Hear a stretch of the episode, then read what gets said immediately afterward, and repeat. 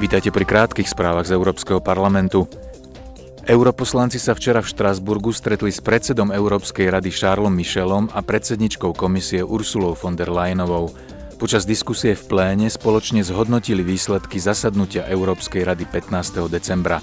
Obaja európsky lídry sa zamerali na ruskú vojnu proti Ukrajine. Ursula von der Leyenová zopakovala, že Európska únia plne podporuje Kiev.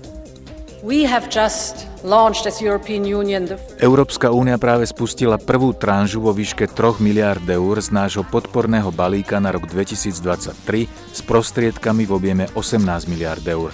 Budeme na strane Ukrajiny dovtedy, kým to bude potrebné. And again we will remain at Ukraine's side for as long as it takes. Predsednička komisie sa vyjadrila aj k energetickej kríze a uviedla. We have also shown strength Preukázali sme silu a odhodlanie nahradiť ruské fosílne palivá a znížiť ceny. Vidíme už plody nášho spoločného úsilia. Ceny plynu sú dnes nižšie, než boli pred ruskou inváziou na Ukrajinu.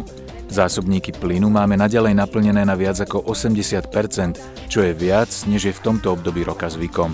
A čo je najdôležitejšie, dokázali sme zdvojnásobiť množstvo dodatočnej energie z obnoviteľných zdrojov, ktorá prichádzala na náš trh počas minulého roka of additional renewable energy that was coming to our market during the last year. Predseda Európskej rady Charles Michel zase uviedol, že ak chce Únia občanom prinášať mier a prosperitu, pre Európu je kľúčová jednota medzi členskými štátmi.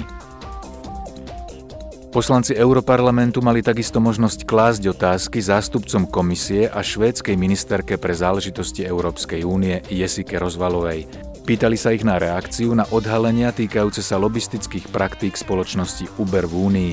Hlavnou otázkou bolo, ako pracovné a sociálne práva vodičov Uberu ovplyvnili pracovné a sociálne práva zamestnancov.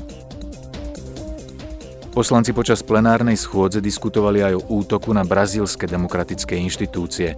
Venovali sa tiež situácii novinárov v Maroku a humanitárnym dôsledkom blokády v Náhornom Karabachu – dnes budú v tejto súvislosti hlasovať o troch samostatných uzneseniach. Počúvali ste krátke správy z Európskeho parlamentu.